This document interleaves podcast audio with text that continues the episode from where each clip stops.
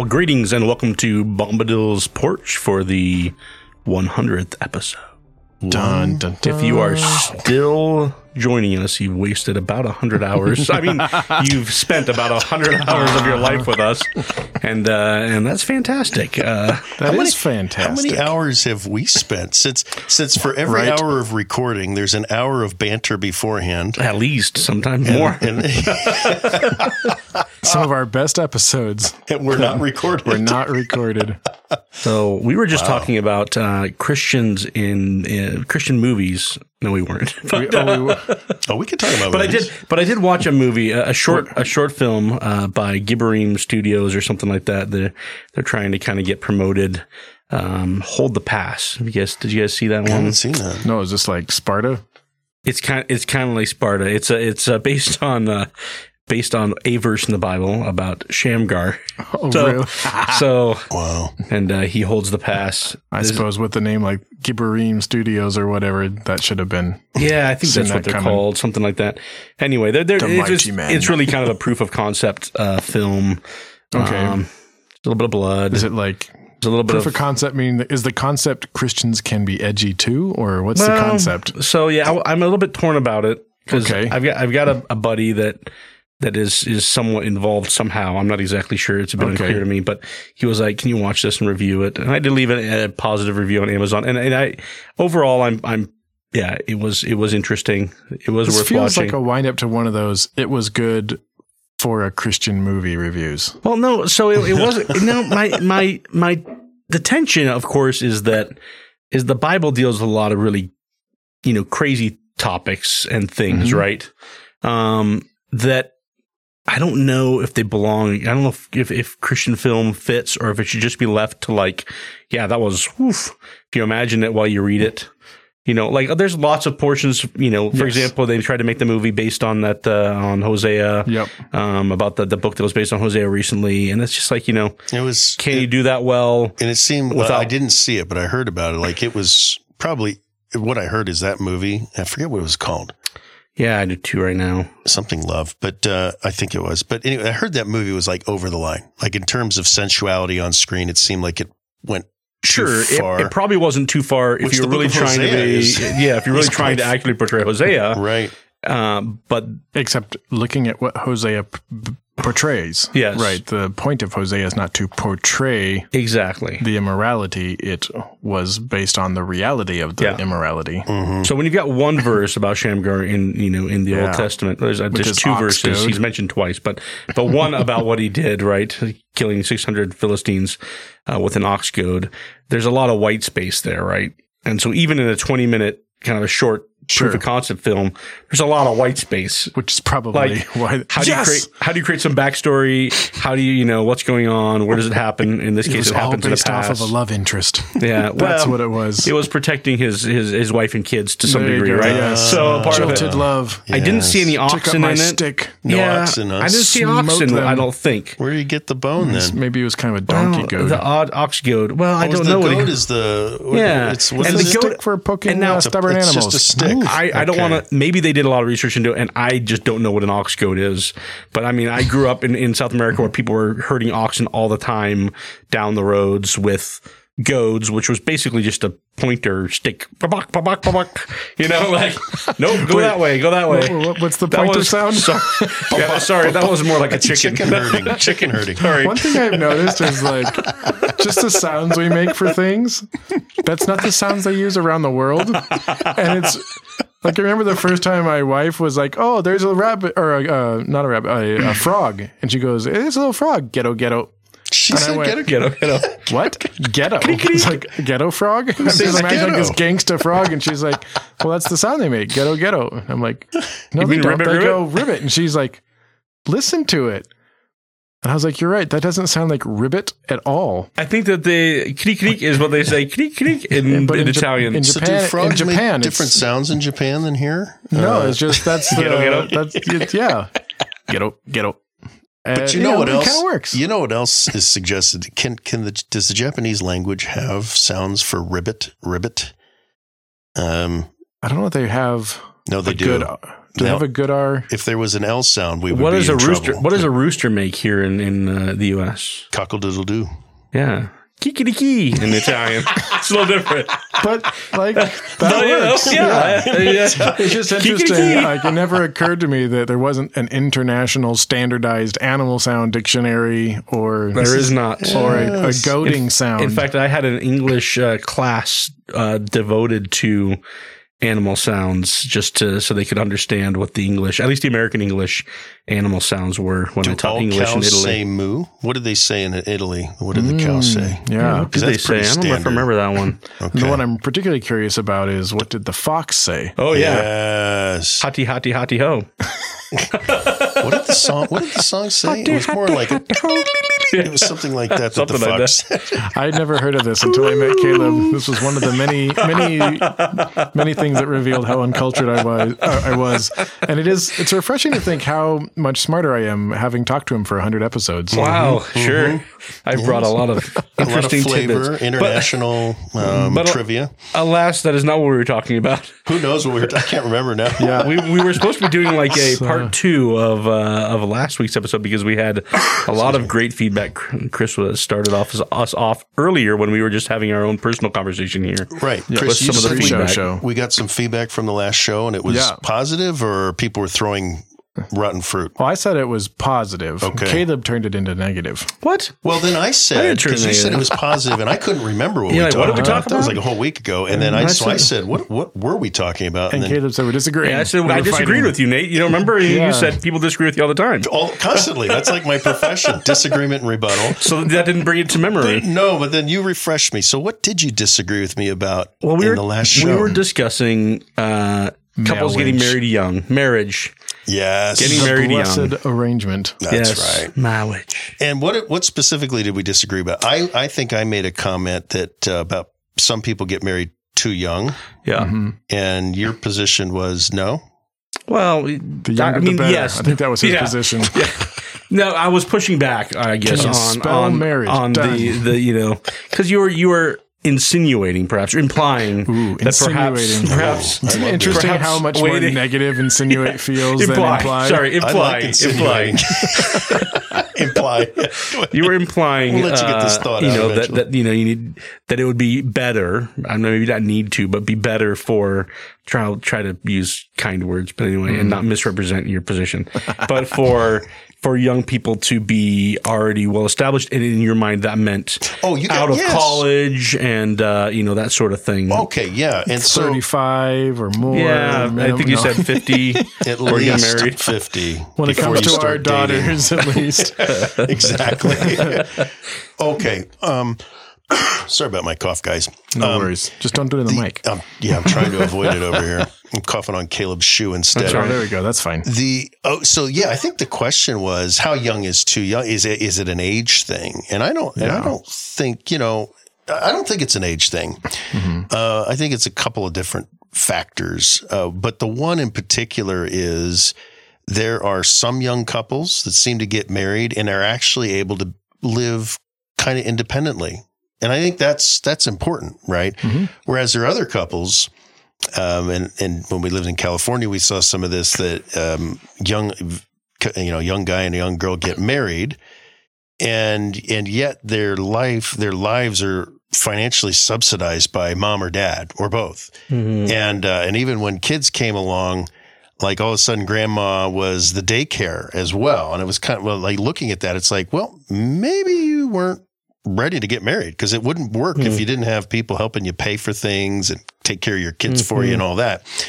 And and it's so I think that was um, from a from a f- uh, a financial independence standpoint. That's probably where I was coming from. And maybe maybe we still have a difference of opinion, which is fine. Um, But- but, oh, go ahead. I, I mean, I, Oh, no. there- there's a maturity standpoint Sure. as well. But let's focus on the financial. You know, can can you stand on your own or or not, or do you need to Mhm. live in in dad's basement in order to make this work? What do you think? Well, so I was just going to say, what what about in a culture or a country like Italy, for example, where we lived for a number of years, where where that's that's it's partly the norm, but it's partly the need, where it's it's almost impossible because of the way, um, I mean, just the the way that the economy is, or the for a couple to not have help, right? Mhm. In the sense that the property, unless you have an apartment that's handed down to you, so you own it, but from grandma or grandpa or whoever else passed away, right? Um, then, then you- you're likely, and this we saw this often, where you're going to have a husband and wife who both work if they if they get married. I mean, hopefully they get married. Oftentimes they're just not married. uh, a couple that has a kid. We found out out later. We didn't realize that that was more normal when we lived there. But but then yeah, but then oftentimes it is grandma who now culturally that's a little different than here. Um, but uh, but you know if if the financial portion is the only thing. Uh, then there would never be a guy in uh, Italy that's probably ever ready to be married. As it is, half the time the guys are 35 living at mom's house Is that still. right? So yeah, oh yeah, it's very common. Interesting. I guess that's becoming more common here in the states as well. But is it becoming more common because we have men that are waiting till they're financially stable, or is it because No, no. they're they're wanting to sit in the mom's basement wanna- and play they wanna- video games They want to play PlayStation and have someone else cook them dinner and do their laundry? and do their laundry. Yeah, that's interesting. I mean, uh, you're you're spot on. I mean, culturally speaking, some nations um, it would be in you have multiple generations living. I mean, there's you know, Latin America. It's quite it's quite acceptable to have multiple generations living in a in a homestead together Mhm. and that we don't you don't find that being the norm in North America. What, what about other parts of Europe, Caleb? I know you lived in Italy, so you had firsthand knowledge. What about other parts of Europe in your? Yeah, I mean, I think probably in at least in you know Western Europe, I think there's there's historically Spain and Italy, France. I mean, I, I believe that those countries are are all fairly similar in that there's been that they were historically. I mean, in the, similar to Latin America, where you have a, a heavy reliance on family. Still, there's a, quite a bit of family connection. You, a lot of people live in the same town that they grew up in. You've got friends from the same, you know, and so I think there is a, a more of a reliance. Now, I can't speak to it definitively, but but it does seem like there's more of a multi generational um, emphasis where you get together at least with grandma and grandpa, and sometimes grandma and grandpa live with you, or you know whatever that looks like. So, and and probably more in much of the world, I think, uh, than than other places. Now, I don't know. I, I probably not so much in Germany and some of the other countries, you know, that are maybe more. I don't know. Chris, uh, with with Izumi growing up internationally, Mhm. um, did that? How did that factor in as you two considered marriage? And and I know you met young, but when did you guys? Mhm. When, when did you guys get married? Were you were you still in college or just after college? And and yeah, and, and after college. how did her background and her parents' expectations factor in? Yeah, we got married at uh, in the middle of my seminary education, um, but we had gotten out of college. Um, she's the daughter of a missionary, uh, Swiss missionaries, and you know they they had figured out how to make ends meet in Japan by finding jobs that would work. You know, which in their case was teaching a third language. You know, to to students there. Uh, so they they grew up with a good work ethic. Um, and and not I mean they, they they're comfortable but not lavish. Uh in in Europe it does seem like there's a couple at least in in the in the Swiss culture that I've had a little bit of experience with there's a val there's a high value on value but not necessarily on quantity. Um so my my bedroom doesn't need 40 pieces of furniture and you know that are all made by IKEA or Walmart that are falling apart and uh, my bathroom doesn't need 900 accessories and but like I want to have one nice toothbrush I want to have a simple well-made bed that doesn't fall apart I want Mhm. you know just so there's in that culture there's a minimalism just in the culture to a to a large degree especially Swiss culture uh, Japan culture is a pretty efficient culture as well, and they also value quality. You know, the if you get a Japanese pencil, you're like, oh, you almost I see, I want to write with this. They make the best pens. you know, great Best erasers. Yeah, um, there's just a, a value on quality. Uh, and so I think uh, Izumi carried some of those things over where she's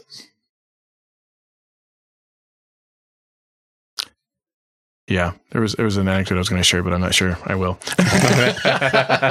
um, Fair enough. yeah, and and not and not a negative one, but a positive one. But uh, it might anyway. Um, she is uniquely among people I've met, and and much more so than me. Just not not given to a love of things.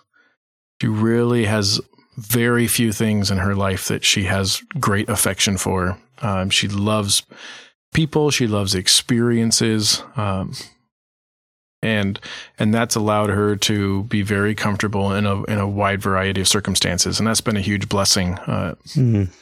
uh, one anecdote I can share is when when our dating uh, was coming towards an, an end uh, and engagement was becoming imminent. Uh, she told me in no uncertain terms, uh, "Do not buy me a ring with a real diamond in it." Really? She says, "I do not like the idea that I'm wearing a month's rent around my finger." you know, and that was that was just her her kind of outlook on life. Again, there's just no affection for things um, in that way. Not that they, not that there can't be things that are sentimental, but they're not sentimental to her because uh, of the status that they they confer, or because of you know her feeling like I now possess this thing uh, that that reflects on me in this way. Why, where do you think she?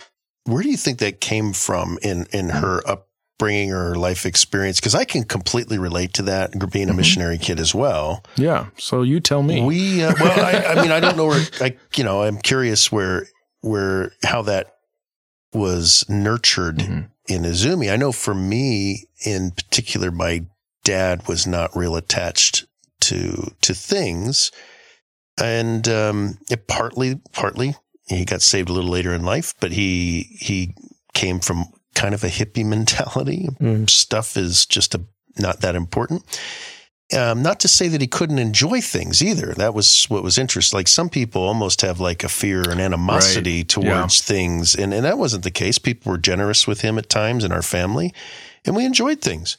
Um, but I, I can relate to that that that kind of being nurtured in in my heart that you know enjoying if God gives you certain things maybe maybe there's some nice stuff that has come your way but keeping a light grasp on it. And and and I think this is something that Nita and I really share as well is is that uh, we really are a, a great sense of our delight and in our and our satisfaction. Um, by the way, I'm avoiding the word contentment intentionally, um, but a great sense of delight and satisfaction comes from people Mm. and experiences with those people. Um, We were just talking about this earlier today. Um, we know some people that are, um, you know, somewhere in our stage of life that are in a rush to retire. Um, I I think it's kind of an in vogue thing, even a movement in the country, Sure. right? And um, and hey, I'm not against retiring early, but but one of the things we commented on for both of us was um, if if I and I don't plan on retiring early, but if I did, a big portion of my motivation would be more time with her and more and a big portion and more experiences with her. And um and and yet we were as we've you know heard youtubers and stuff. It sounds like a lot of folks their their big motivation is elsewhere. Like you know not to spend more time with their spouse but to spend more time with their buddies or whatever. So anyway i go back to uh, i can i can relate to that that that high premium on experiences and on Mm. people. And um and I, I that's why I was curious if if they, her growing up as a missionary as well, maybe maybe there's a connection there. It might just be that our parents, I think that's part of her it. parents and my parents might have had similar value systems, even though they grew up worlds apart. It's quite possible. I mean, her her dad is very entrepreneurial and uh, and very creative in in that way, but um, yeah, it does not seem to be somebody who's um, over you know just taken by by things. But I think a lot of it for a lot of missionary kids is they they don't they don't grow up with within a single cultural framework Mm-hmm. um, and they don't absorb as readily the materialistic idolatry of the cultures around them because they're shifting between them so frequently. Hmm. And uh, I think they can be part of it. Uh, Izumi's often commented that she, in a very real sense, has no sense of really um, cultural affinity with anywhere but heaven. you know that uh, that's the only the only place that sounds like her place is a place she's never actually been before. She doesn't feel like she's um, culturally Swiss. She doesn't Mm. feel like she's culturally Japanese. She doesn't feel like she's even fully culturally American because she's bopped around in her life between those places. But but heaven is the place that feels most real. That's where her identity is Mm. is connected, just even intellectually, mentally, in, in her mind. And and I think that that's um, a really a really neat perspective that that reflects on how she views this world. And in some ways, I think the things of this world do grow strangely dim when she's reflecting on her real hometown. Mm. I totally relate to that as well. And maybe Caleb, you can as well, because you grew up on the mission field. Yeah. That nowhere feels like home. Mhm. And and there is a positive to a diverse international upbringing. There are many positives to that. You Yeah. develop you develop an appreciation for um, different people, different cultures. I think uh, in my case, you you develop a thirst or a hunger for adventure. Adventure being defined in various ways. In our case, adventure is exp- the experience of different places and cultures. Sometimes that adventure is a bit dark, by the way. Um, it's not always fascinating. You go to some places, especially as a Christian, and and you um, and the the spiritual oppression is almost palpable Yeah. in some places. Um, the uh, the other thing I would I would add though is, and I, I experienced this as a teenager. Uh, we'd lived in multiple places, and then um, I went back. uh, We were living outside of Philadelphia. Dad was pastoring a church there, and during my summer break, went on a short-term mission trip, just myself, and Mhm. flew out to help this mission agency that I knew bring a ship from Australia up into um, Micronesia. And and that sounds way more glamorous than it is. This thing was a this thing was a bucket of bolts, but it was being converted into a medical uh, ship, and and my job was low, lowest man on the totem pole. Nice. After we did that, though, great experience, uh, multicultural experience. Mm. After we did that, though, I flew through Guam, or I was flying out of Guam. That's ultimately where I ended up to fly back to the U.S., but spent a few days there. And I grew up in Guam. Uh, at least a, a good chunk of my growing up was in Guam. And I was really excited because Guam always felt like home when I was, because you're, you feel like a fish, a little bit like a fish out of water everywhere you go Mhm. and went back to Guam. And uh, a friend of my family's loaned me a car, and just I had total independence and drove around, and realized that didn't feel like didn't feel like home because it was changed. All Mhm. the people that I knew were gone, except for a Mhm. handful, right? And and I think I've experienced that same thing that nowhere feels like home. And um and so in a way, it's kind of interesting because you develop a light touch. You didn't you don't have roots that go down in any one particular Mhm. place. On the other hand, though, you can feel a little bit like a tumbleweed too. Um, Right. That wherever you go, you, you have a chameleon like capacity you've developed. You can blend in anywhere. Um, but at the same time, don't feel like you actually belong anywhere. And I think it's fascinating and, and inspiring, really, how Izumi has has placed her heart where it ought to, where all of us ought to have it placed. That we really don't belong anywhere. Mhm. Um, our home is our citizenship. Our home is ultimately in heaven. Um, and, wh- and uh, there's probably a million songs about this, right? We're just Oh, yeah. passing through. Mhm. Yes. Uh, Yeah. And oh, go ahead. oh no. After you. Well, I was going to just say, yeah, I, I agree. My- missionary experience similar to that. I mean, I think I think missionary kids can can go uh, one of two ways. Oftentimes, though, just in as maybe a, another another thing. Uh, For sure, the nowhere home, no, you know, where is home, nowhere's home. I mean, when you, you know, just because of the transition, moving around, uh, for, for me, um, I'm sure for Linda too. For a long time, it was Venezuela for her because that was, you know, where she grew up. But, but, uh, you know, then the realization that it's not the same. You go back, it's not the same. Um, whereas home, we spent, you know, years in Italy and that was felt, felt like home for a while. Um, and then it was like, oh, nope, not going to be home. And so we're, we're back here and we're kind of getting to where it's like, all right, well, we have a home here. And so it feels like, you know, we're making a home uh, that, that exists here. Uh, as far as the, as far as the contentment though, I, you know, I've seen missionaries and I've struggled with even myself a little bit. Um, when I first came back from the field, especially when I first got a job and was able to have money that I could spend on my own for whatever I wanted to.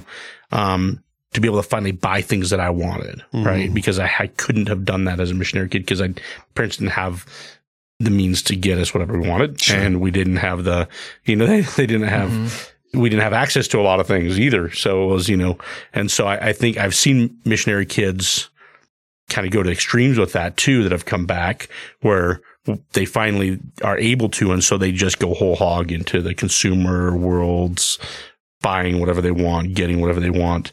Now I, I was still limited in my, in my, ability to purchase whatever I wanted to. But I bought a lot of CDs, right? Christian CDs, stuff like that, where I was like, I'm going to have the vastest Christian CD music collection. So, you know, everything from novella to, you know, Whitecross to tourniquet to whatever it might served be. you to this day. Uh, you know, He's so- got a song so- for every occasion. I do pretty much in my mind somewhere. But uh but so anyways, I guess that would just be the the the flip side is is yeah, some of us actually have to then relearn that com- contentment with. And part of that, you know, is for example, I, I know that we have a tendency to hold on to hold on to things. I know you were joking, Chris, earlier about about assuming you want to throw away your stuff, but uh, but uh, but but we're we're in the same place where once in a while we have to go check ourselves and go, man, we got to get rid of some of this stuff. but but we both, Linda and I, because we grew up in South America, grew up in places where, man, if you see a screw on the ground, you pick it up, put it in your pocket because you may not be able to find another one of those somewhere, and you're gonna need it, right? And so I mean, I remember my dad had this little a little area with all of his little screws and all of his little things. And so we'd go out there when we needed something and we'd look for it and we'd find it in one of the little bins. But those were all precious because you couldn't, you couldn't just go out to the store and get stuff all the time. Right. You know, uh, you, when you grow up, you know, washing Ziploc bags, things like that. We may have, we may be in a point in our country where because of inflation and stuff where we're going to all have to start doing that anyway. Remember how to wash Yeah, aluminum remember- foil and That's Exactly. Right. When you're paying uh, 20 bucks for a bag of Ziplocs, uh, you start to reuse them. Yeah, exactly. So we're all going to need to learn a little bit of that uh, conserving maybe as well. But but uh, anyway, I just just to kind of throw that back. I know that wasn't really on the topic of uh, of uh, Well- parenting or uh, not parenting, but of uh, marriage. raising marriage and But I raising wonder, men. I wonder though, I mean, there's some value there, value of experience and the value of seeing how others have done things that, that we can pass on into, into our kids. And, uh, I mean, here we are, we're, we live, we don't live in an affluent area necessarily, but we live in a comfortable area. And by- Comparatively, by com- sure. And that, you know, you can always find something bad to compare to. Sure. Um, I, I'm one of these folks that I, I always bristle when when um, people come back from a missions trip and now they suddenly hate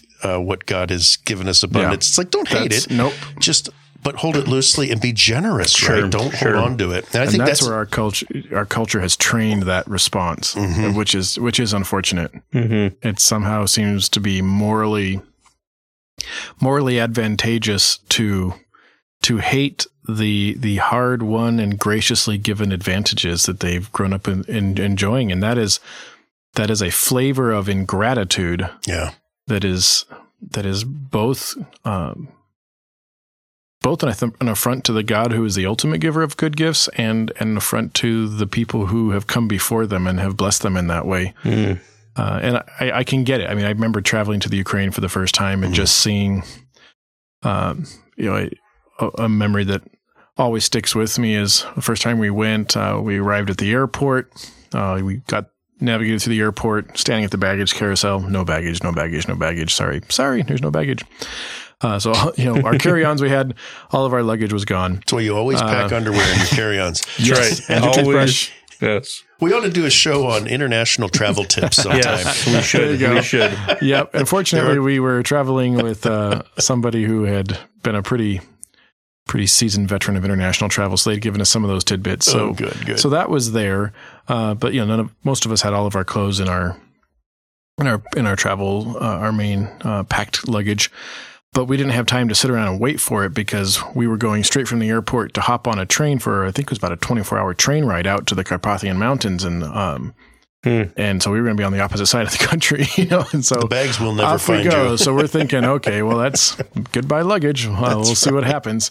So we hop on that train and we go out and we we pull up at this uh, school. It was a public school out in the middle of the mountains that they were renting during the summer for this uh, youth camp uh, for these Christian kids. And and we get out and and here's all these kids lined up cheering to welcome uh, the crazy people from America that are coming to spend the summer with them and And, and as they came up to greet us, we realized they, they were all holding a pair of clothes, a set of clothes. And they were they all came out and they were giving us because they'd heard our luggage was lost, and they were all giving us a change of clothes. And uh, and one of the camp directors said, you know, the, the kids just really insisted on doing this when they heard that your luggage had been lost. And uh, you need to understand They don't have many. yeah, the ones that are giving you a pair of clothes are the only ones who aren't just with the clothes on their back. Like, uh, so you, even if all you have is what you're wearing and what they gave you, you all now have more clothes than they do. And it was just so humbling how joyful they were. Uh, just watching how much fun they had, you know, with, uh, an open space of blacktop and a stick.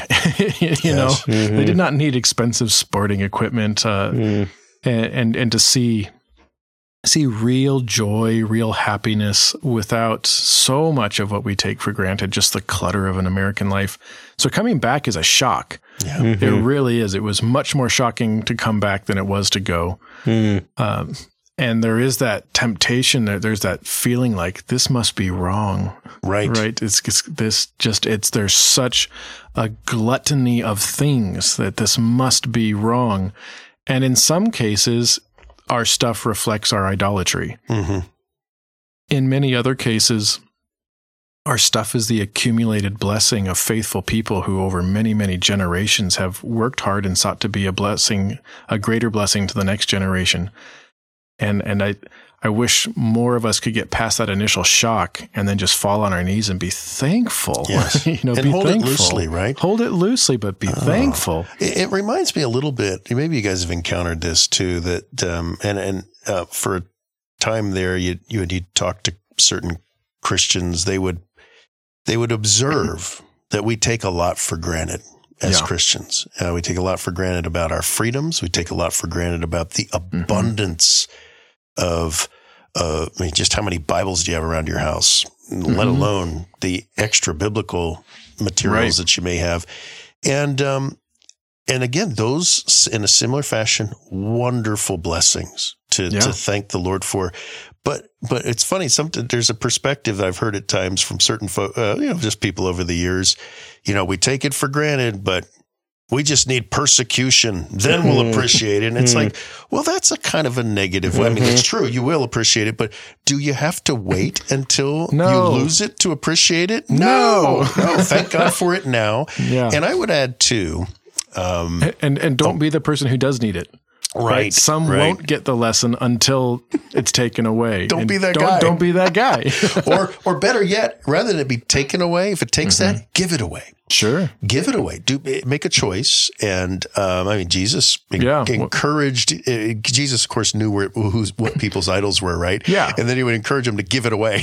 Yes, if the thing Topple has be, idol. if the thing has no longer become a symbol of of God's goodness to you, Mm-hmm. but it has become your idol, you always smash your idols. yes. And if that's your idol, smash it. you know, get rid of it. Get rid of it. yeah. Yeah.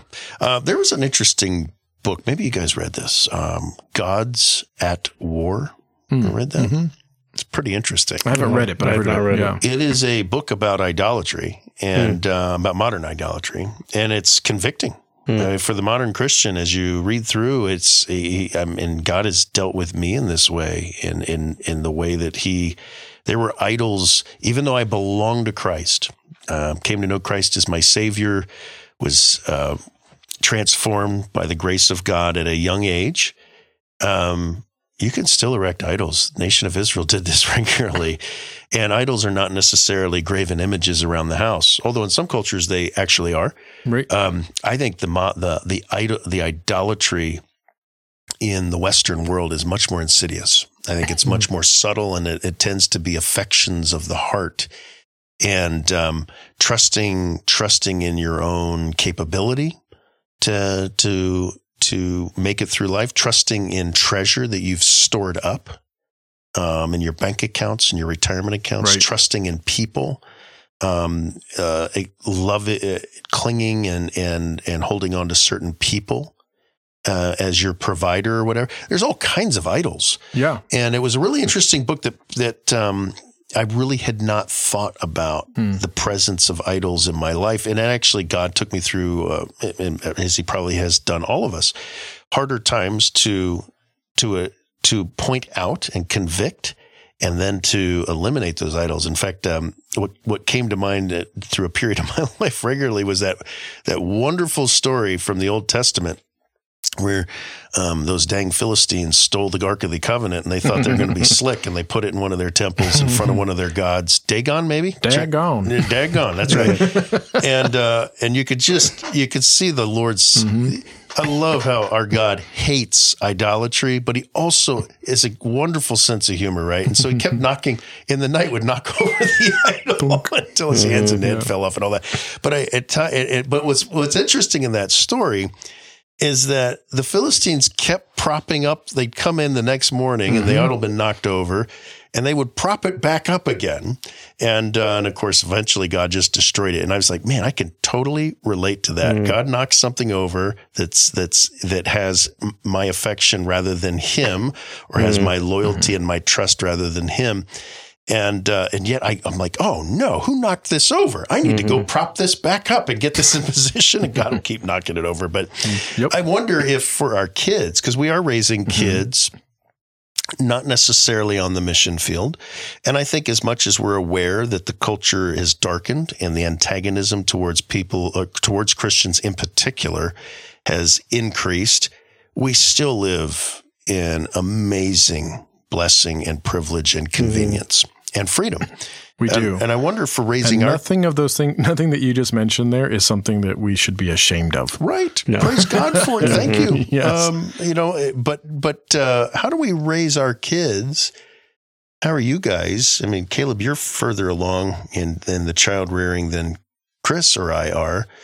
What have what have you and Linda done to What's try the to secret? instill to, The secret. yeah, there, right. the, the- the secret is, will not be a secret much longer. Uh, what have you t- What have you all done to instill a sense of appreciation, a sense of gratitude uh, with your kids when they're surrounded, just in our community here, by by so much abundance?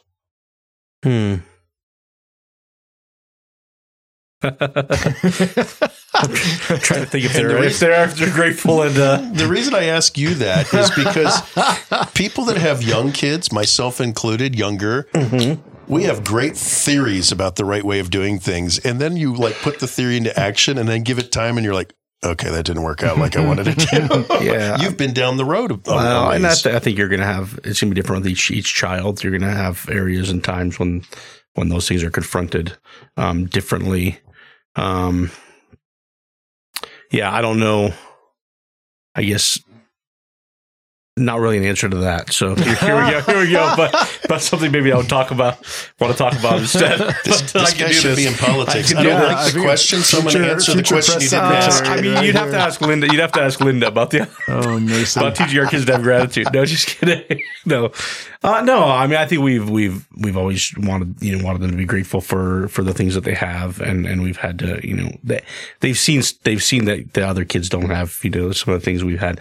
The older ones especially they they lived in in you know in places where just the options and the the things were not were not the same as they are here. So they get it. I think. Uh, I think they've gotten that. We have to remind them of that. So uh, gratitude wise, but that's an advantage they've had, right? Whereas uh, for for the younger ones coming up, they haven't had that advantage. For you guys, your kids haven't had that same advantage of living in another country where things have just been different. You know, not necessarily wrong, Yeah. but but different. Um, and things aren't wrong here either. It's, it's just different. There's, you know, when you go to a store and there's, you know, a, a, you know, maybe a, a very small shelf of condiment options, um, you know, and then you walk into Walmart and there's, you know, an, an aisle that's, you know, I don't know, 50 feet long and it's, you know, eight feet high and both aisles, both sides just packed full of all your different options between, you know, And that doesn't include the exotic aisle, two Yes. aisles over. Yeah, that have then all the condiments from around the world. Yeah, you know. so uh, you know, so I mean, there's there's there's obviously vast differences there, um, but I guess what I would, uh, you know, now that we've had a couple of kids that are one that's launched from the house. And uh, and another one on on the way to launching, uh, or at least leaving, uh, ish from the house. I mean, she's she's still anyway. It's a little different with our boys than our girls, just in the sense that you know, um, that that launching looks a little different. You know, I think we've I don't know if we talked about it on the porch before. I know Chris and I have talked about it, and I'm sure maybe it wasn't even in the context of the three of us, but that we, we our our guys and our gals a little different, right? Uh, our guys, there's a there's a time when it's like, yeah, you need to you need to go, but yet we don't anticipate our daughters not being somewhat dependent on us until that time that they are um, given to given in, in marriage to another man, uh, you know, who is then responsible for them. So, um, but uh, but you know, one of the things we desire to do with our kids is to, and I think it, helps with the appreciation is is is give them responsibility um, early um, and and and have expectations for that. Um, because really our desire is, you know, when they hit that 18 mark with our guys, especially, and this kind of comes back to that whole marriage and are they young enough? I mean, our desire was that it would be that our Linda and I, that our young men are, they're ready to get married because because they are they're responsible they're willing to take responsibility um, they've they've been challenged in areas where where you know and that they're they're ready to yeah to to work to work hard um, to provide to to see those things. And that's from watching our example but also from us giving them opportunities to do that at home. And I was you know mentioning earlier you know the only kids that we do laundry for at home at the home are, are the twins um, and they're starting to help, right? Like, like Lizzie does her own laundry. So middle school up, the expectation's always been, nah, you're on your own now. Here's your hamper. We'll show you how to do it. You know, here's the way we think it's done best. If you want to mix colors and whites or you want to, you, you do what you want, but you know, but it's better to do it this way, you know, so we've, we've, we've taught them. Um, and so, yeah, our kids all have tasks around the house that they do. And then depending on their level of activity outside the home and other things, we, we, you know, we do every child has been different. You know, you have to remind them of that. Yeah, you're right. He's not doing as much of this and that and the other thing, but that's because he's doing, you know, all these other things um, in areas in which he needs to show responsibility, and we expect him to follow through.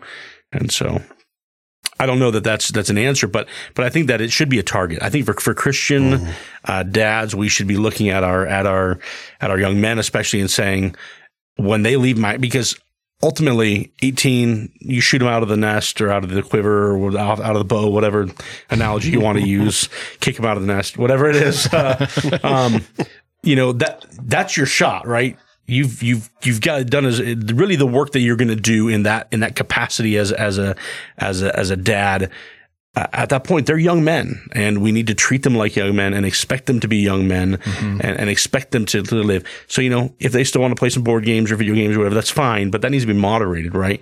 And so, and so that's with responsibility and, uh, and the expectation that they live in the basement playing video games throughout their later teen years is ridiculous Yes. right? I mean, so it's fine if it's done done a little bit, and and that's coming from a guy that as a you know, for me, I was a I was a very avid video gamer into my twenties. I mean, I was, you know, I, I was pretty good.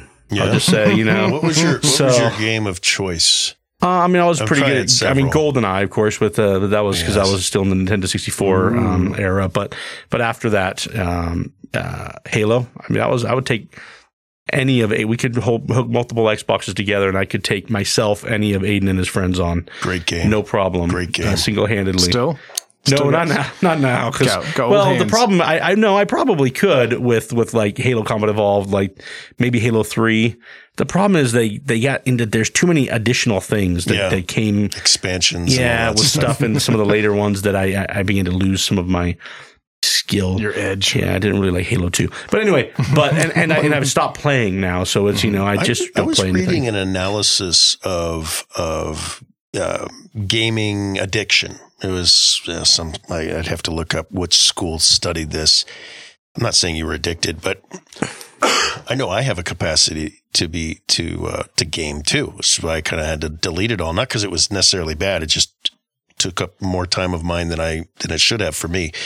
But what's really interesting is it's the particularly for for young men it is it, according to this study it had to do with known reward known like the whole idea of putting in effort to get reward Mm. out and accomplishment it, it, gaming has that and what's Mhm. fascinating is uh, what it says about either for a lot of young men that aren't being raised this way, or, or just maybe the realities of the real world. The idea that it's it's less certain. I can put in time and effort, and I don't get a level up at the end.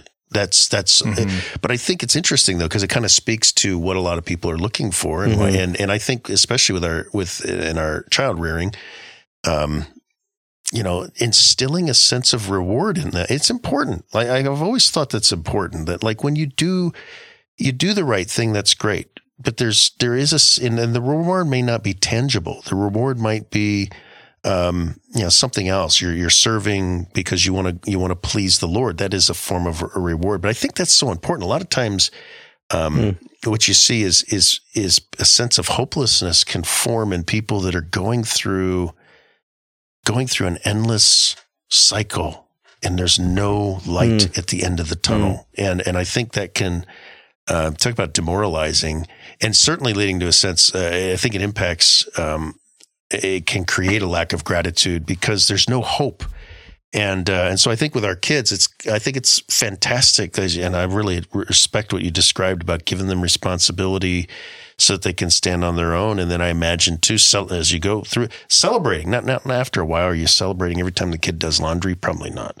Mhm. Um, but celebrating, telling our kids, you know what, you're doing a good job. Because I think as parents, we have a tendency to point out the wrong because that's part of our job. Mhm. But but also encouraging them too on the hey, you're doing well at this. And I think what I love too is as you mentioned the intentionality. I know you probably don't use that word much, Caleb. I do But not at all, especially now with gospel in the front of it. But the- anyway, yes, the intentionality with which you and Linda are approaching, Mhm. we want these little these little adults that are growing into our home into being independent. Mm-hmm. We want them to be able to stand on their own. Mm-hmm. At, at, at, you know, I think you mentioned 18. Well, Uh, it's going to vary yeah. a little bit based Yeah. on the personality and the situation, but I think that's just fantastic. Like there's a process, there's light at the end of the tunnel for those guys. Cause they, and when I say light at the end of the tunnel, they just realize there's a purpose to this. Yeah, and there's and there's a bit of uh, there's I mean there's a seriousness to that. I mean, especially as they get older, and you realize, I mean, my my opportunity to you know to really build into this life. Now, if you've got a good relationship, that's fantastic. I mean, ho- hopefully you, it, it ends with a good relationship. So you know, like with with Aiden, you know, he spends time with us. He he comes to us with these questions. He wants advice, and and that's the kind of relationship you want to have. But you you turn into an advisor, right? And and, Yes. and so that's where you know for for our kids you know that's kind of where we where we've seen that is you know there comes a time where you're a young adult you're gonna have to make decisions on your own but we're but we're here for you and we're here not to not to help you along or to enable you to make bad choices but we're here to help you work through what the consequences and how to you know proceed through some of those choices might be. And and, and of course we're you know we're here. So anyway I, but but you know it's a um, yeah they need the expectation should be that they grow up right? And, I- and i think that that so often that's not the case but we need to see it that way. Um And maintain that advisor role. A, a friend of mine, little Mhm. Secular metaphor here, but he he shared this with me. Um, I might have shared this with you guys. I don't remember, but uh, his, his kids are at some elite private school in Seattle. Um, you know, so he and his wife um, invested heavily in their in their kids' education, and and you know, they're not Christians, so they've you know they have their their different priorities. But he said that um, when they got when I think it was his oldest got accepted at this elite high school, probably cost more than my college education. um, the the headmaster because they don't have principals Mm. at at these elite type Wait, schools. hold they have on, hold they have on, hold on. headmasters. Right. this this was not a Christian educa- institution No, no, in Seattle in Seattle, that still called their leader a headmaster. Yes, That's a big no no Mm. right now. a little snooty It is now. Now, keep in mind, um, this the, this girl. uh, I mean, the school probably doesn't have that title now, right? Keep in mind this this has got a little age on it. But what he shared with me is the the the headmaster brought all the parents in and had all the kids leave for the orientation. And he said, I'm going to speak directly to the parents. And, th- and this was what the, the guy told all the parents. He says, Up until now, you've been the CEO of a company that is your child's life. You're about to be fired. What you need to make sure is that you get hired back as a consultant. so for all the business people in the room, because those are the only people who can afford these kinds of schools, they all like immediately got it because most of them probably were CEOs. Uh, My friend is a CEO. Um, but it's something I think there's something interesting in there that the relationship evolves. And I and I have seen, I, in fact, I even experienced this a little bit in my own life that there was a uh, with mom and dad when they fired us off into the world. It was kind of a hey, if you ever need anything, call. And and I don't know that that was healthy for either me or my sister either. It was kind of extreme. I think mom and dad meant it well, and they really did try to prepare us, and I think they did in many ways. But but to but that's that that sense of you don't want to you know, when when we fire our kids off, maintaining if you can that that relationship as an advisor, um, as a, and I would say on you know an ongoing mentor too. Those are essential. Yeah. Um, and I think a lot of I think a lot of young people have even and maybe it's generational. My generation, a lot of people I chat with experience the same thing. Kind of okay, you're out there. Love you. We'll see you. Come home for the holidays. But if you ever need anything, let us know. But but it was almost like the the relationship had kind of been cut off almost, and certainly don't want to do that. No, don't want to do that. Um, bring your boys along with you on things. I mean, I know you guys do both do that. And I know whether it's mowing the lawn. And it's one of the weird things, you know, we get this discussion between, uh, between our Josiah and between Aiden, you know, because Josiah's like, how come Aiden doesn't do outdoor stuff, you know? and it's like, well, you know, we never had a yard. I mean, the reality is in most of Aiden's life, Right. we never there was no, there was no mowing the lawn. In Italy, we didn't have a lawn, right? There was no mowing the lawn. It was sweep the floor. You know, like there was no lawn to mow. Uh, and even here, when we first moved back for a, brief moment, we had a, a lawn, uh, and then we moved in above the furniture store, No and we were in an apartment. There was gravel out back. You know, I mean, it was uh, so Don't mow so uh, don't, don't, Don't mow, gravel. Don't, mow- don't mow gravel. And, hurts a bre- and breaks lots of windows. Um, but uh, but you know, then we then then Life when, tips what- from the porch. as Josiah's been been been growing up, we, we've been in a home, and you know, I mean, Aiden was basically working his way out, you know, and and and Josiah was working his way up through the through the hard working ranks, and so you know, he's had to do a lot more of the uh, outdoor manual labor than as chore type stuff than. Uh, than uh, than the other one did, but but like one of the things that I try to do, even with my girls, is hey, teach them how to mow the lawn. I know mow the lawn. Teach them how to mow the lawn, maybe, but uh, teach them how to change the oil in their car hmm you know, we still change the oil in our car because I can, because I know how, but also because because it's a great opportunity to show my boys how to change oil in their car and, to learn something. And our a- daughters, they'll yeah. save a ton of money doing that. They over the will. They, and you know, and so those are some of the little things though yeah. that you know, haircuts, oil changes, that if those are expectations that you're going to just pay for all those things when you if you move out. So we're talking about, you know, we were talking earlier about getting married Mm-hmm. young and and what that can look like. You can really live on a lot less than you think you can live That's so true. if your expectations aren't that you're going to get a $30 haircut every couple of months and you're going to go change your oil for a hundred dollars or something crazy, Right. Uh, at, you know, getting your oil changed or every little thing that you have to do at work on your car, you're going to just take it into the shop because yeah, you're right. You probably can't afford to live and, and provide Don't for your forget family. your hundred bucks a month worth of subscriptions to all your entertainment Well, ex- sources and your exactly. coffee Cell every phone, day. Yeah, exactly. Yeah, So- coffee. coffee yeah your coffee yeah i mean that's so so you know realistic expectations are important living frugally is important knowing how to be content with a little bit is important um, for those couples that are going to make that decision to, to get married young so I, I don't think that's not possible but i think we need to train our young men with those understanding and with the as well I think Siri is keeping track of. I think you're giving Oh her my goodness. relationship. I just noticed your watch is My watch is like- transcribing our, transcribing our everything. podcast. and we also have it Siri's like, oh, subscribed this is great advice. I need to- you know, if the government wants to spy on us, we're we're going to publish this I know, it's- episode in like 24 hold hours. on, Yeah, hold on. Just right, give it yeah. a minute. Yeah. Uh, you know something else too. I, I love that. Um, taking taking mental tips over here from what you're sharing, Caleb. I think there's a, l- so much wisdom there. I think something else that's interesting is in. Um, I heard a comment recently that kind of kind of you know after a while when you hear a lot of things and you read a lot of things, it's pretty rare that you get surprised. I don't know about you guys. It's not to say that you've known everything. It's it's actually probably a form of cynicism setting in. Um, but one of the I heard a comment recently that really kind of threw me. Uh, it, it it really made me think. and it was interesting. It was from somebody talking about how, in their experience, an emphasis on frugality, they actually regretted that it made them less generous. Now, I won't unpack it fully. Fascinating conversation. But I think that's Hmm. I think that's really an interesting point. It's not a strike at frugality, but it's I think in the midst of our frugality, in the midst of us taking care and being stewards, keeping and, and letting our kids get involved in this too, Hmm. keeping front and center the generosity Hmm. Um, that is part of our testimony, not just tithing. Sure. Um, I, I kind of I don't know about you guys. I think you know, at least the way we we came up, tithing was kind of like a baseline thing, right? And even the percentage was, well, there's some you know questions about that. It was like that's your baseline. Pull that off your gross because it's all God's. Never never Mm. get cheap on God. Um, but then that when the frugality um, that that hopefully we're putting into practice, when it uh, it, it it ought to yield not only not only savings for a rainy day and all that, but ought to yield the capacity to be generous as well.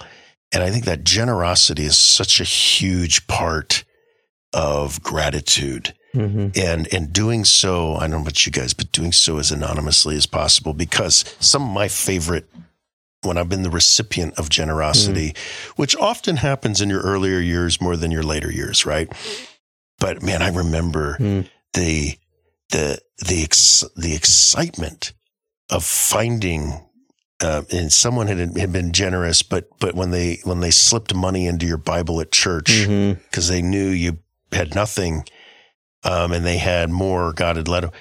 The excitement of that was, and although I'm pretty sure I know who did it, um, Frank, although Frank's not listening to our show, I think it was Frank, but this is years ago. But the excitement of it was, God, thank you. Thank you. And there was an Mm. excitement about that. And I can only imagine the excitement the person had at sliding a, a, f- a few hundreds into my Bible and, and just different experiences like that over the years.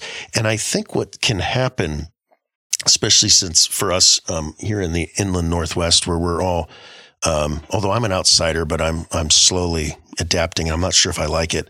Um, we're we're You you know you do. we're indep- independent, pull up our bootstraps kind of people, right? Yeah, that that part. Uh, don't don't don't- don't embrace that part. and we're we're all like islands, right? Uh, but what can what can happen is is it, I I think it can affect our ability, and I'm not just saying money, gifts of money for generosity, but gifts of service. Um, we were in Galatians last night with the kids. We just started in chapter five. Um, felt the one kid that volunteered to read, and I had him read through one verses one through fifteen, and it must have the word circumcision about seven times in there. I, I think he was regretting that volunteering, but um, um, but as we get into the reason Christ, our freedom, why has Christ set us free? And it is it is lovingly serving others, um, at least at least part of it. And and I think that lovingly serving others is something so critical. So Hmm. teaching our kids responsibility, and then also acting out, modeling, and invol- involving them in what it look what it means to lovingly serve others. And and I mean, if your resources are enough to be able to secretly bless people, Hmm. what a blessing, even for the kids. Um, and what's been kind of cool is is even with the little bit of cash they make once in a while, seeing them voluntarily participate in not only tithing. Again, that's baseline stuff. Um, I don't want to call it amateur hour, but that's like that's like you know baseline stuff. But in other things, it's really exciting, and I think those the con- contribution of teaching responsibility and teaching generosity, and the purpose of this this life is not to amass stuff, or it's not even to amass retirement funds. I, I think that has worked itself into the church at large quite a bit.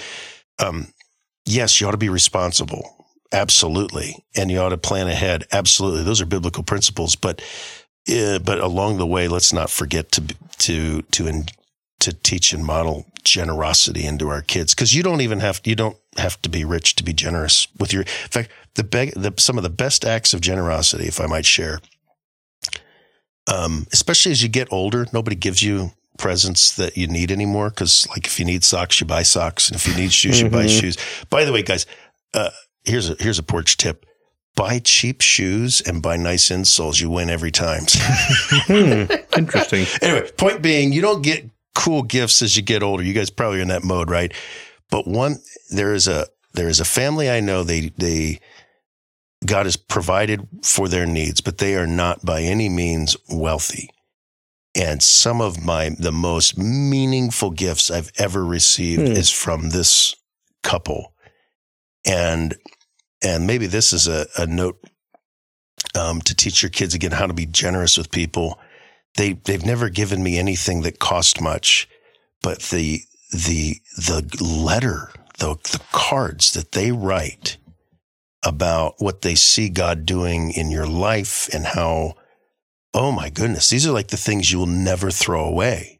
And so, I mean, I had one Christmas where I, I don't even remember the present, especially when, when you're mostly Uncle Nate, you get all these books about bathroom humor that you're like, okay, there's another poop, poop book. Um, sorry, nephews and nieces, but please, I've got enough of that. Um, but then you, you, you open up a card that isn't just something, I mean, that, it's mostly handwritten, right? And, and you're, you're, I guess I'll use the word devastated, but in a wonderful way. Like you are completely floored at the generosity of the encouragement in the, in the letter. Um, it's thought through, like they've paid attention to what's going on in your life. Anyway, that kind of, my point being generosity doesn't have to cost anything, Hmm, um, except sometimes just some time mhm, and some, some attention. So, yeah. um, so maybe some tips there. I've certainly taken some from from you guys today about about how to raise our kids to be independent, but also independent in the capacity they can be absolutely generous with what God's given them. Yeah, and I think that's a way to pull it back to them what it means to be too young. Mhm. right. Yeah, We're not talking it isn't an age question, it is a maturity question. Yeah. And we as we were discussing a little bit before we we went live, there's an advantage to young people that uh, don't have it all figured out before they get married, that are figuring it out together and forming those categories together.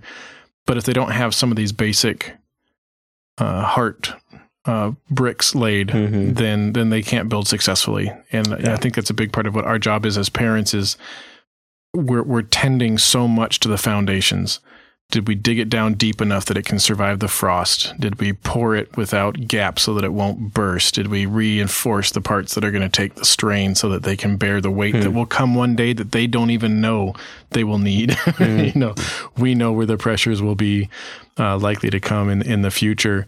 And when you when you can step back and you can see this foundation, it's deep, it's strong, it's square, uh, and and our children understand how to begin to lay the planks on it, then then they're old enough. Mhm. You know, then they're old enough. Um, otherwise, it doesn't matter how old they are. It's you've never waited long enough to build on a bad foundation. Mhm. And, and yeah, Yeah.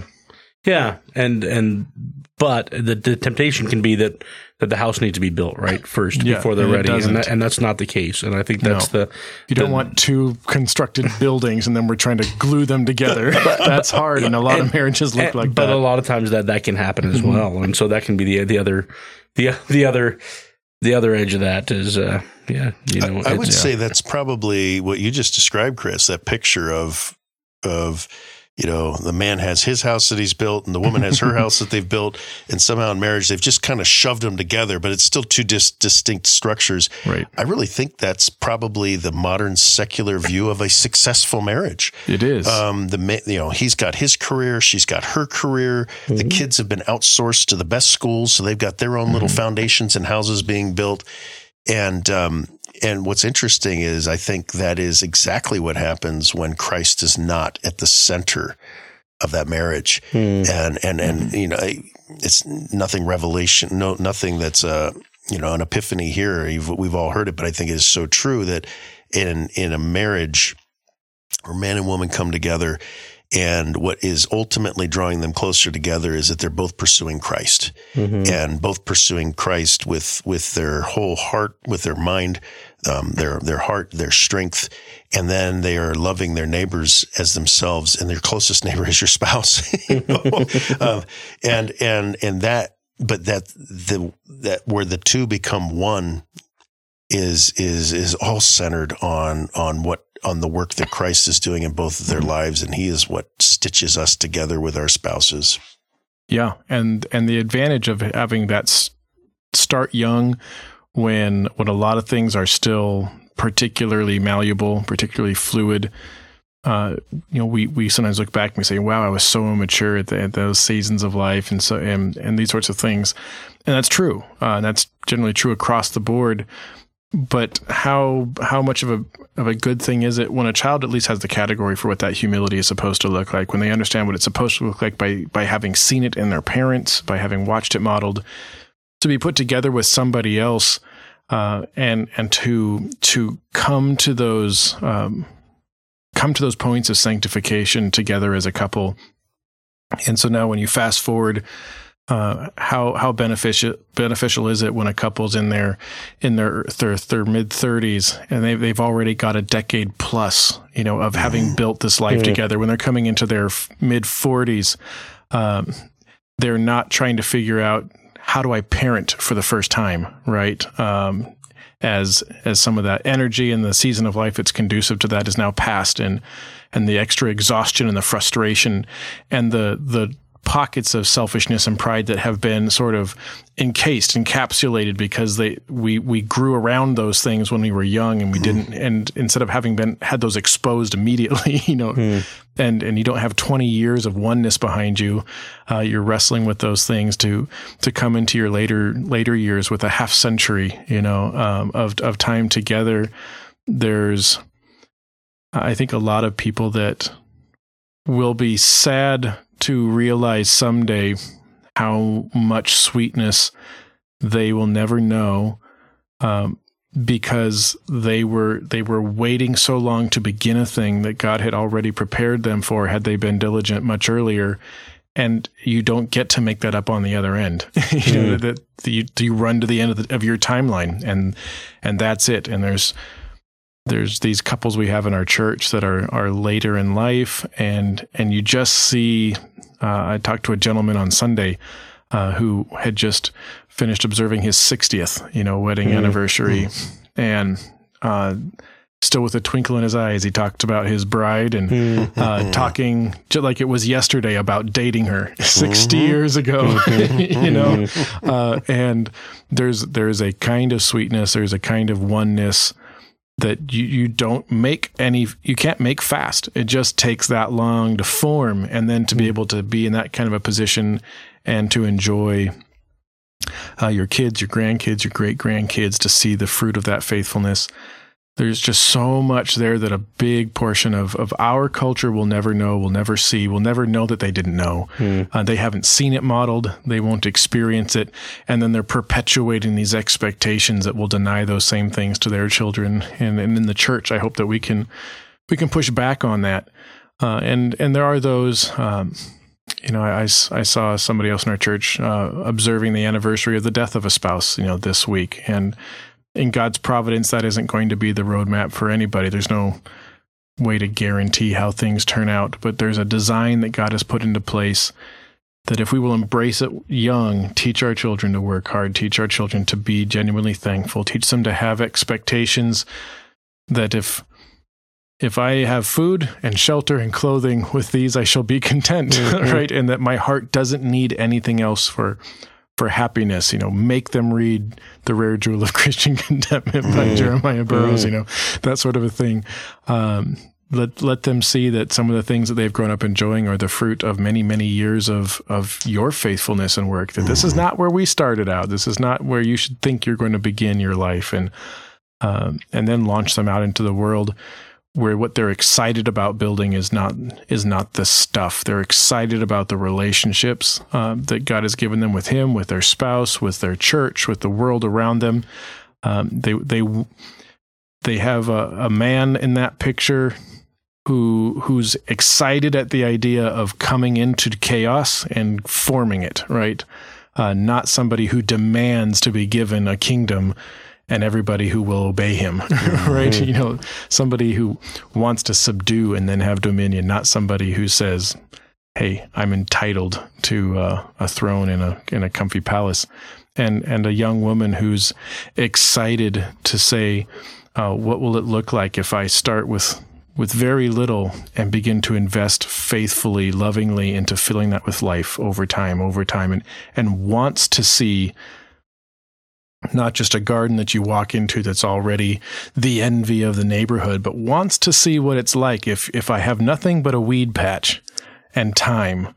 What can I do? You know, that that kind of a mentality that if we weave that into our children, then yeah, they're they're going to be fine. Yeah. Yeah. I like that quality and I realize we've had boy, we should have wrapped a little bit ago, but that's okay. 100 minutes of yes, 100 minutes for, for the our 100th episode. episode. So we've got a little No, we ways don't to have got a go. little 100 ways to go. Yeah, the um, But uh, 70 minutes. that yes. quality of being, uh, boy, what a thing to aspire to. To have the capability to step into chaos and bring some order. Yeah, love Uh, the mission. That quality is something that is valuable in almost any commercial venue I can think of.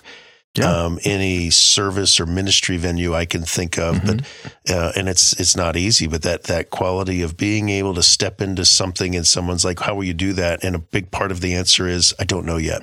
But I'm going to Yeah. step in there and and do and Mhm. and through the God's strength, be led by the Spirit and and and this is going to be better because of because one of God's children was here, and that's going to be me, right? Yeah. Um, this situation will be better in some capacity. And those people form communities that really do understand what that needs to look like. I mean, there's a big part of the pioneering spirit in America. Um, yes, there's some negative aspects of the pioneering move in America and manifest destiny and some of those things that were sinful, Yeah. you know, but the, the idea of, um, I'm going to work really, really hard because I just walked into a patch of forest that it, that is chaos, and my life is going to be spent ripping stumps and roots out of this ground and trying not to die every winter. And then my son, right, and my daughter are going to learn how to keep this soil rich and, and full of nutrients as they grow crop after crop. And then they're able to expand to the next field. And then their children are going to be able to start uh, to connect this little pocket of civilization with another little pocket of civilization with the rudimentary road. And then their kids are going to be able to start to build a shop that attracts people from outside. And we're going to put a train in and we're going to start to have commerce. And we're going to then start looking at the next frontier. And It sounds And- like a video game. I keep getting ads for about building. Uh, but Oh, there you go. right, though. There's Yeah. a process here. But you know what what happens there and has happened in American history, literally, you know, in this in this land, was not always an expression just of brute capitalistic greed, right? Uh, what made a lot of these things work in America in a way that they didn't in other countries was yes, some factors of providence in in the right timing and civilization and a Geography, resource yeah. rich country and all these sorts of things. But a lot of what made it successful was what they still refer to as a Puritan work ethic. The the inculcated value and goodness of do whatever you're going to do the best you can do it unto the Lord and and a desire to do that maybe where it's never been done before. And so the the, the Puritans didn't just raise kids that sat around going, "Give me everything," right? They they raised kids who loved to work as much as their parents did, and that's uh that's an art that is not easy to replicate. Well, those those some of those phrases to describe that have become they're almost scorned in the culture. Pride of ownership, and I think partly because some of those phrases got abused. You abused. didn't build that, Yeah, got abused. kind of live in a disposable economy now. There's very little sense, uh, very very little pride. Although I think there's I a think it's res- coming back. Yeah, there's a I think resurgence so. um, of uh, Craftsmanship. quality and craftsmanship. You see this on in the in the YouTube world. For sure, yeah. People that are Mm-hmm. could have gone out and bought the thing. Um, but instead, they've poured themselves into it and created something truly beautiful that will last generations.